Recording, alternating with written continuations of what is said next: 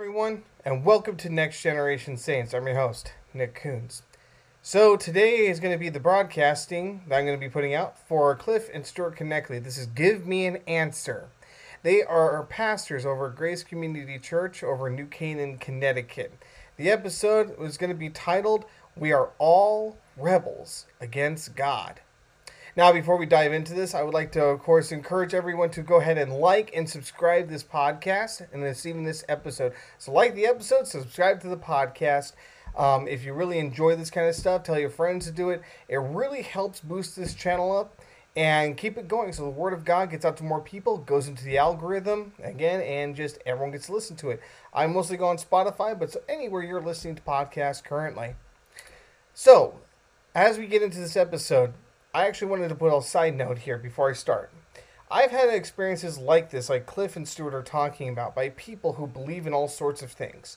I work with Mormons, with Jehovah's Witnesses, with atheists, and whatnot. And they all claim to have their own personal beliefs that God doesn't fill this hole or whatnot. Or they would say, in essence, yes, God is okay, but I can't believe in God due to lack of evidence. And so I'll ask them, okay, so what do you believe in, and what's the evidence of it of what you believe in being reliable? And as Cliff and Stuart point out, the answers are excruciatingly embarrassing and are in, so intellectually dry it makes the Sahara Desert look like a like a liquid like a like a ocean paradise.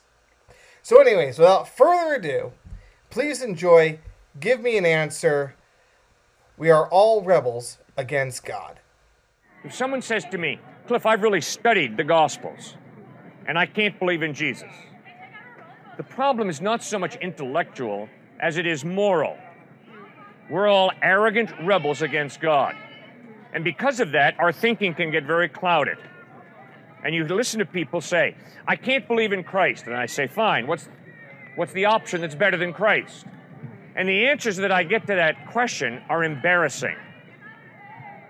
I can't believe in God because there's not enough evidence that God exists. Okay, fine. I hear you. Then pray tell, what do you believe in and what's the evidence that so supports it that has convinced you that it's true? Mm-hmm. And the answers that I get to those questions are embarrassingly trivial and poorly thought out. God has left more than enough evidence for any thinking person to understand God is alive and real. There's more than enough historical re- evidence of his life, teachings, death, and resurrection for any thinking person to put their faith in Christ. But if I'm going to run away from God, if I'm going to be blinded by my arrogance and my rebellion, that's a problem. We're all just like the prodigal son. He looks into his dad's face in, in Luke chapter 15 and says, Dad, I want the inheritance, the money that I would receive upon your death. In other words, Dad, I want to live as if you were dead. And the father hands the inheritance to the son, and he runs off and he squanders it in wild living. He loses all his money. He's in the pigsty feeding pigs. And suddenly he remembers his father's love. And he says, You know something? The servants in my dad's house are being treated better than the way I'm being treated. I know what I'm going to do. I'm going to get up and I'm going to go home. And I'm going to say, Dad, I've sinned against heaven and against you. I no longer deserve to be called your son. Would you take me back as a servant? Young man gets up, walks home, father standing in front of the house with his arms wide open, welcoming the prodigal son home.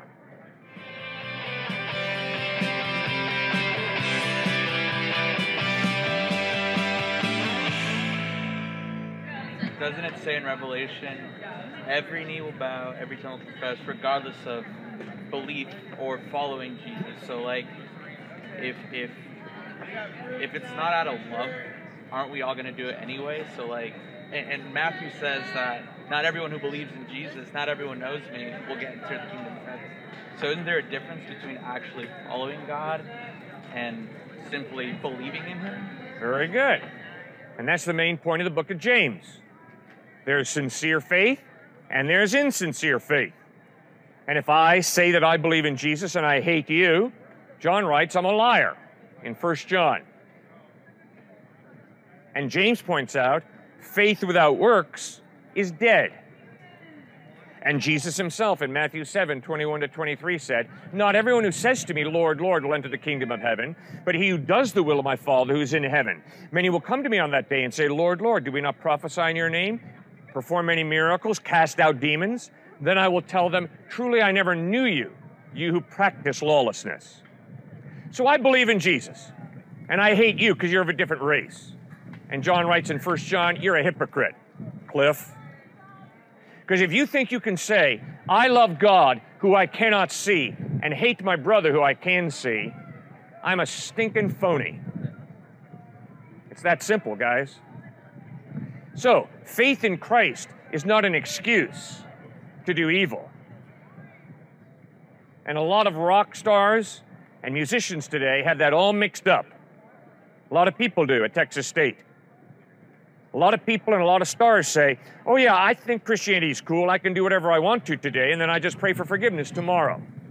Baloney. You put your faith in Christ, you're saying, Lord Jesus, thank you for dying on a cross for my sin. The part of me that nailed you to a cross, I hate. And if I think I can just keep on asking for forgiveness as a game, no, that's not a game. That's insincere. That's hypocrisy. Does that make sense? Thank you, sir, for raising that issue. Somebody else have an issue they want to raise? I have a question. Yes, sir. You mentioned this phrase that we're made in God's image. Yes. Could you describe more of what that actually means? Great question. What does it mean to be created in the image of God? He has a rational mind. Why do I believe that? Look the way he dressed himself this morning in an orderly fashion. Yeah. Appreciate it, bro. You bet, man. Reason, a thinking mind, is a gift from a rational God. Think about what an atheist is saying. An atheist is saying the rational mind comes from the non rational. That, my friends, is foolishness. You don't get reason from the non rational. You don't get reason from the irrational. So to be created in the image of God means, partially, you have a rational mind. It's a gift from God. Think. Develop your mind. Reason is good. It's part of what it means to be a human being. Second point about being created in the image of God.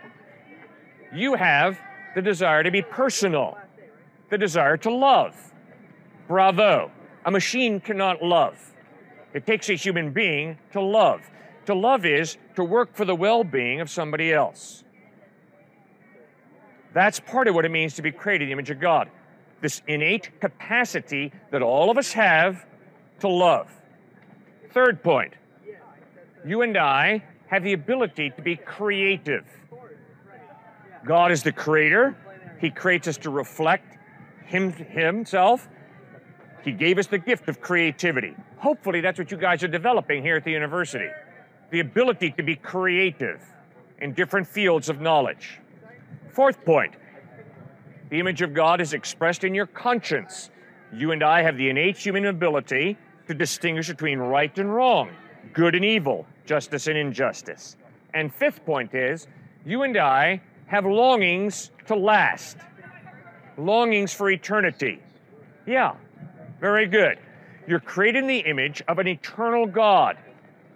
And death is an enemy. Death stinks. So you're created not by accident. You're created by a God who is rational, who loves, who's creative, who is just, and who is eternal. And to be created in his image means we are created to reflect him. Stuart, what do you think? Yeah, it gets back again to this point. I'd say it's a great question because oftentimes people say, well, image of God. What God? And that's subjective as well. But no, it's not a subjective interpretation that we're after. It's the image of God in the sense of it's objective because it's never wavering. And we get it straight out of Scripture. In terms of image of God, is we have these types of rights that never fade no matter what, no matter disabilities, no matter race, no matter gender, no matter socioeconomic status. And what's so interesting is in our culture that's so pluralistic and postmodern and relativistic, where people are trying to say this, where it's just, oh, you know, Joshua, it's your interpretation.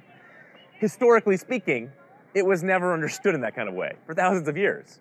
No, people have understood it, Christian, atheist, or agnostic, to be, no, that's an objective understanding where you have actual worth no matter what. So you're always worthy of preservation. Always. And if you take a different perspective on you're not creating the image of God, you either, which many students believe on this campus, is you create your own meaning, you create your own value. Well, yes, that breaks down immediately, it becomes subjective. Or other people create it for you. Your mom and dad say whether you have value or not. Okay, they can be fairly consistent, but again, that's not objective, that's fully their subjective opinion. Now, February 2020 to August 2020, depression has increased threefold, exponentially more than what it has been. The image of God plays in beautifully to this. Because again, there's a recent study that came out about SSRIs. That sadly, we think SSRIs so often cure something like depression, but actually, they found SSRIs have little to do with raising serotonin levels. And so this gets back to what is your worldview? What is the Christian worldview, and how does it answer why you do have worth and value no matter what your neurochemicals are saying? But I think it has more to do with a worldview. Because ultimately, people commit suicide for mainly one reason loss of meaning. Loss of meaning in their lives. So, do you have objective meaning? Well, Freaks me out. Or is it purely subjective? And the subjective piece is, is the hard piece. Good. Alrighty. He's got two little daughters. I get to be their grandparent. I love to take my granddaughters in my arms and walk up and down the driveway. They're only one year old and three year old. And I love to sing to them, Jesus loves me, this I know, for the Bible tells me so. Now, why would I waste my time singing that song to little girls? I'll tell you why. Because those little girls are going to grow up and they're going to go to middle school and high school. And they're going to be taught at school that your value depends upon how well your body's proportioned, how beautiful you are. Your value depends on your GPA, your grade point average. Your value depends upon the cost of your clothing. That is all a lie. Your value comes from the God who created you in his image for a purpose to love God and to love your neighbor as yourself. Now, if you're trying to find your value in your looks, in your intelligence, in the size of your bank account, you will ultimately be an empty person because all of that will ultimately fail you. But when you believe in Christ and base your identity, your value in Him, that is a solid foundation for your security as a human being. Thanks for raising that issue.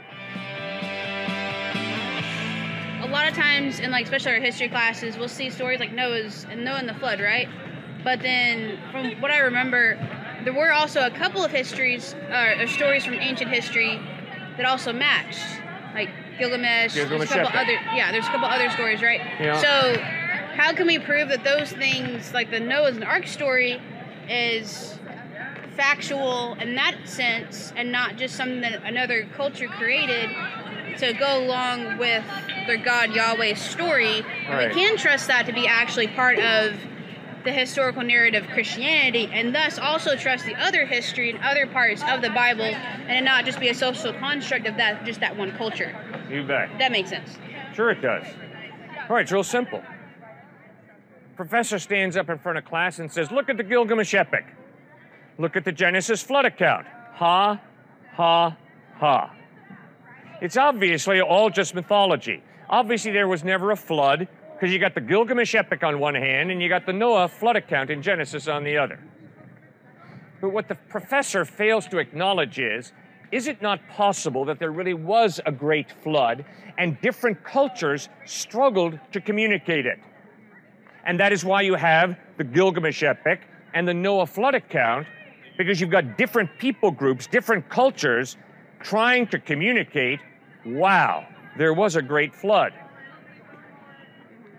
Now, obviously, the point of that professor is ha, ha, ha. the Bible is a fairy tale. All right, fine, Professor. But I hope you'll be honest about your motives here. I hope you'll be honest, Professor, about what you're driving at, which is the Bible is a pack of myths, fantasy. Now, what are the tests, Professor, that you use to determine historical reliability? Please ask your professors that question. What are the tests that you use to determine whether any document is historically reliable or not? And the answers that you'll get to that question, I dare say, will be embarrassingly superficial.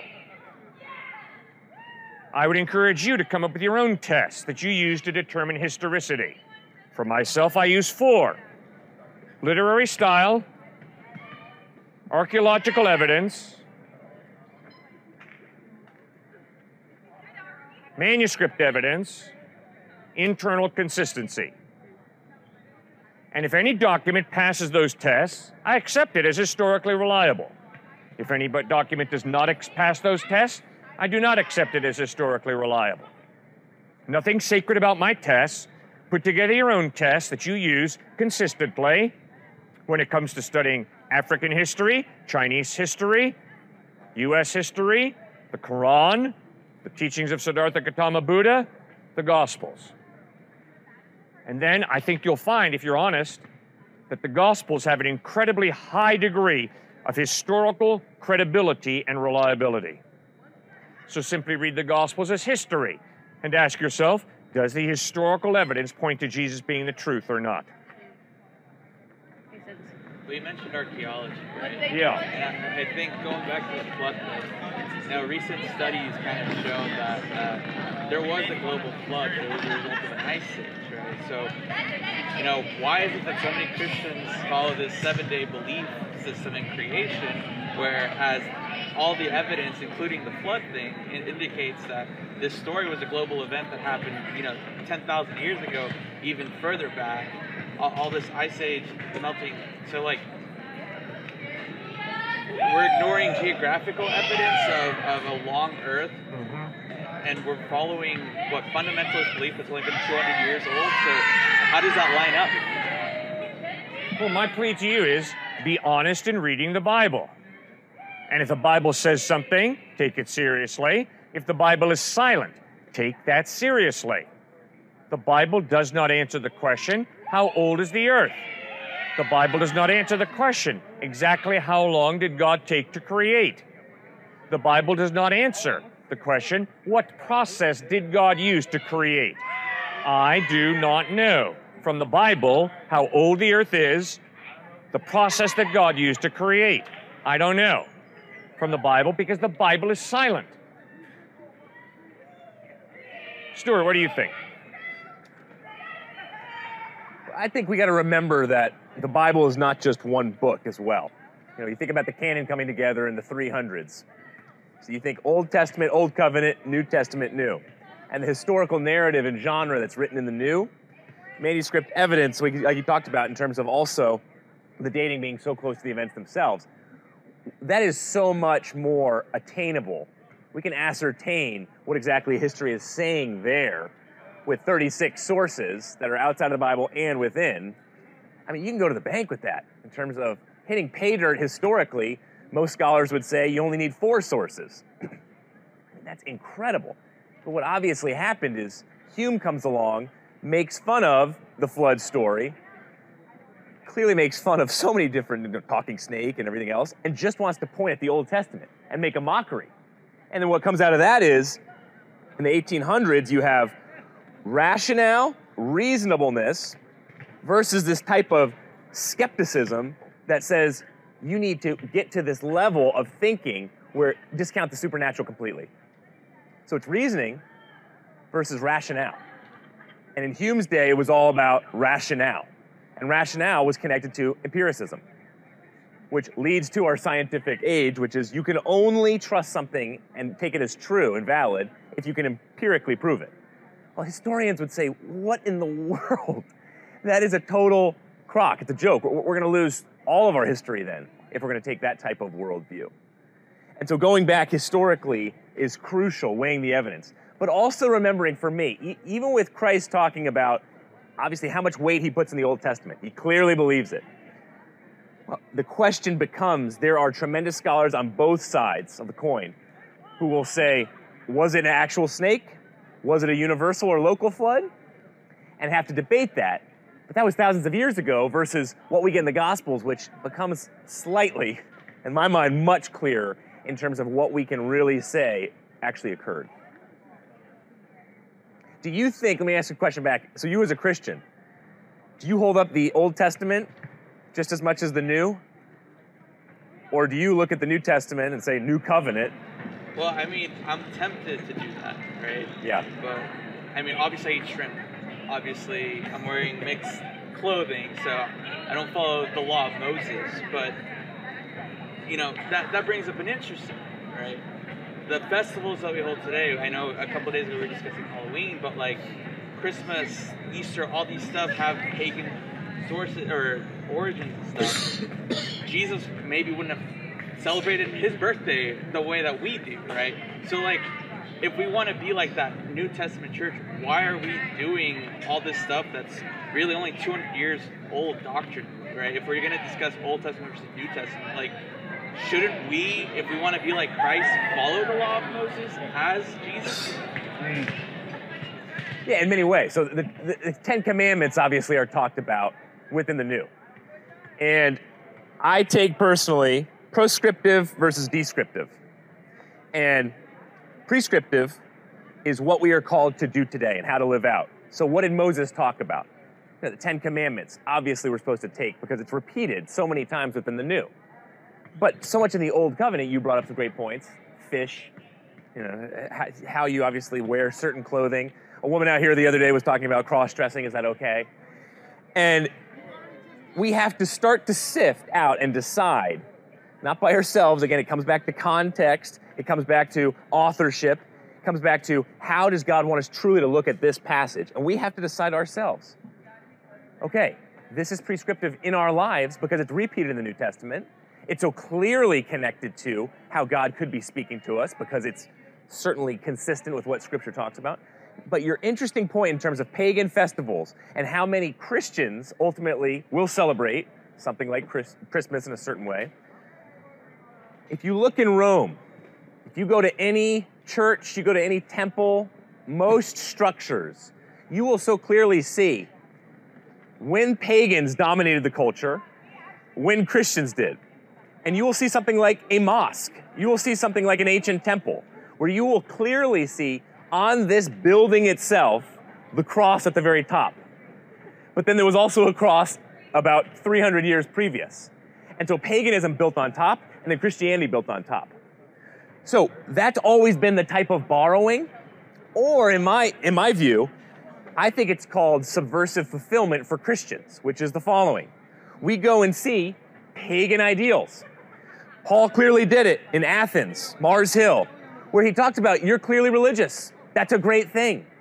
You pagans, you have some rituals where you're trying to get outside of yourselves and worship some type of transcendent source. Good thing. He calls it good. He connects with them in that kind of way. But then he says, this is far better. And so for Christians to say, sure, there's some type of pagan historical beginnings, we're not going to be fearful of that. But here's a better way how we're going to build off of it.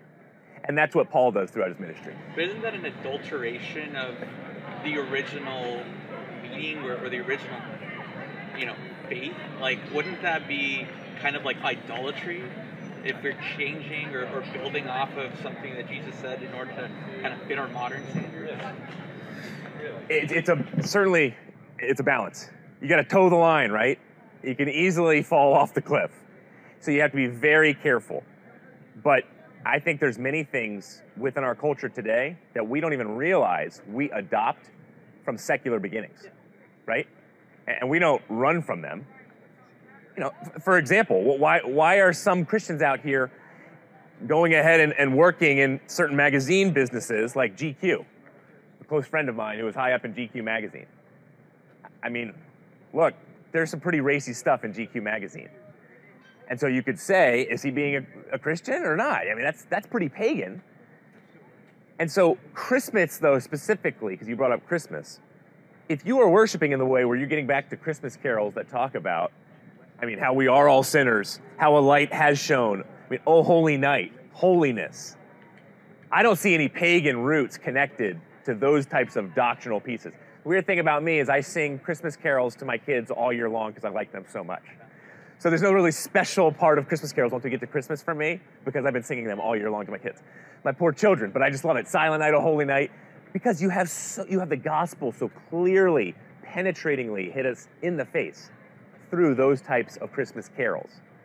So I don't see any kind of pagan connection in them, and that's why I believe personally for me, what hits me hardest in terms of growing my faith actually is when Christmas comes around, because you have worship through, these hymns. You have a focus on Jesus as God incarnate. You have his birth. You have more fellowship in a way.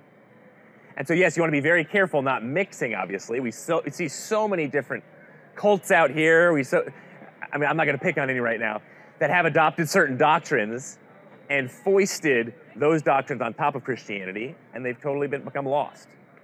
So it takes discernment, it takes wisdom. You know, we're looking at this from an English American perspective, Yeah. but when we read the Bible, for sakes, like if we read it in Hebrew, right? It's so often that like the language is very varied, right? So like Spanish is closer to English than English is to Hebrew. And so if I told you a joke in Spanish, I'd have, probably have to explain it to you. Not saying like, I don't know if you speak Spanish or not, True, true. right? But like I'd probably have to explain it to you, and it takes some time. So like Hebrew going into English, much longer, much more layers of translation. How do we even know we got the true meaning if, if you know some Orthodox Jews say, well, you know, if you take the word virgin uh, when it, in Isaiah when it's talking about the prophecy, it actually means young woman. So like, how do we know that that the interpretation is is correct or the better one if, if we're looking at it doctrinally, right? Because I mean, even the Bible, you know, when we found the Dead Sea Scrolls, they found what copies of the Book of Enoch there too. That's not included in the canon, but it's it's part of some Hebrew tradition. So, you know, what is it that we're losing in translation? There? Right. Doctrine, or, Right. or, or are we getting the doctrine right? And how do we know that we're getting it? right? Right. And that's why oral histories are so crucial in looking at the Gospels rather than oral tradition. See, oral tradition buys into the Gospels as legend that came about after years and years. People totally disagreed on what in the world the gospel, the central message of Jesus Christ, was all about. And so it spread, and it was totally different. Nobody had similar interpretations, and somehow that's why how denominational differences started. And you get 3,300 denominations, and hey, look into them, guys. You Christians don't believe anything that's even remotely similar. But in truth, oral histories is what it's all about. Richard Bauckham is the top source on this out of St. Andrews. We got to talk to him this uh, COVID last couple years. And he is the top scholar on the New Testament, and he's the one who fleshes this out beautifully. If you look into the 500, if you look into Malchus cutting off Peter's ear, if you look into Luke 24 and what goes on with Cleopas talking on the road, and all of a sudden you have Jesus showing up. You have all these names that are footnotes saying, go talk to these people. Before they were dying off, this message was written down and spread through manuscripts, but that was when they were dying off. It spread through oral history and it spread so quickly to the entire known world. And they agreed in all the essentials, 1 Corinthians 15, 3 through 8, that Jesus Christ obviously existed, historical figure, that he lived, rose from, died and rose from the dead. That essential piece that Paul wrote was all over the known world. And so nobody disagreed with it. If it wasn't all over the known world, if it had just stayed, say, within the 12 disciples or within a small community, then I think it could have been later on become legend over time because of different languages and all, and all that.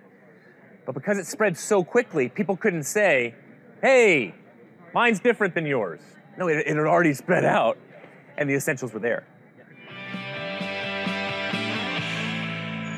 I'd like to invite you to Grace Community Church, located at 365 Lukeswood Road in New Canaan, Connecticut. Our services are at 9:30 a.m. and 5:30 p.m. on Sundays. Hope you can join us.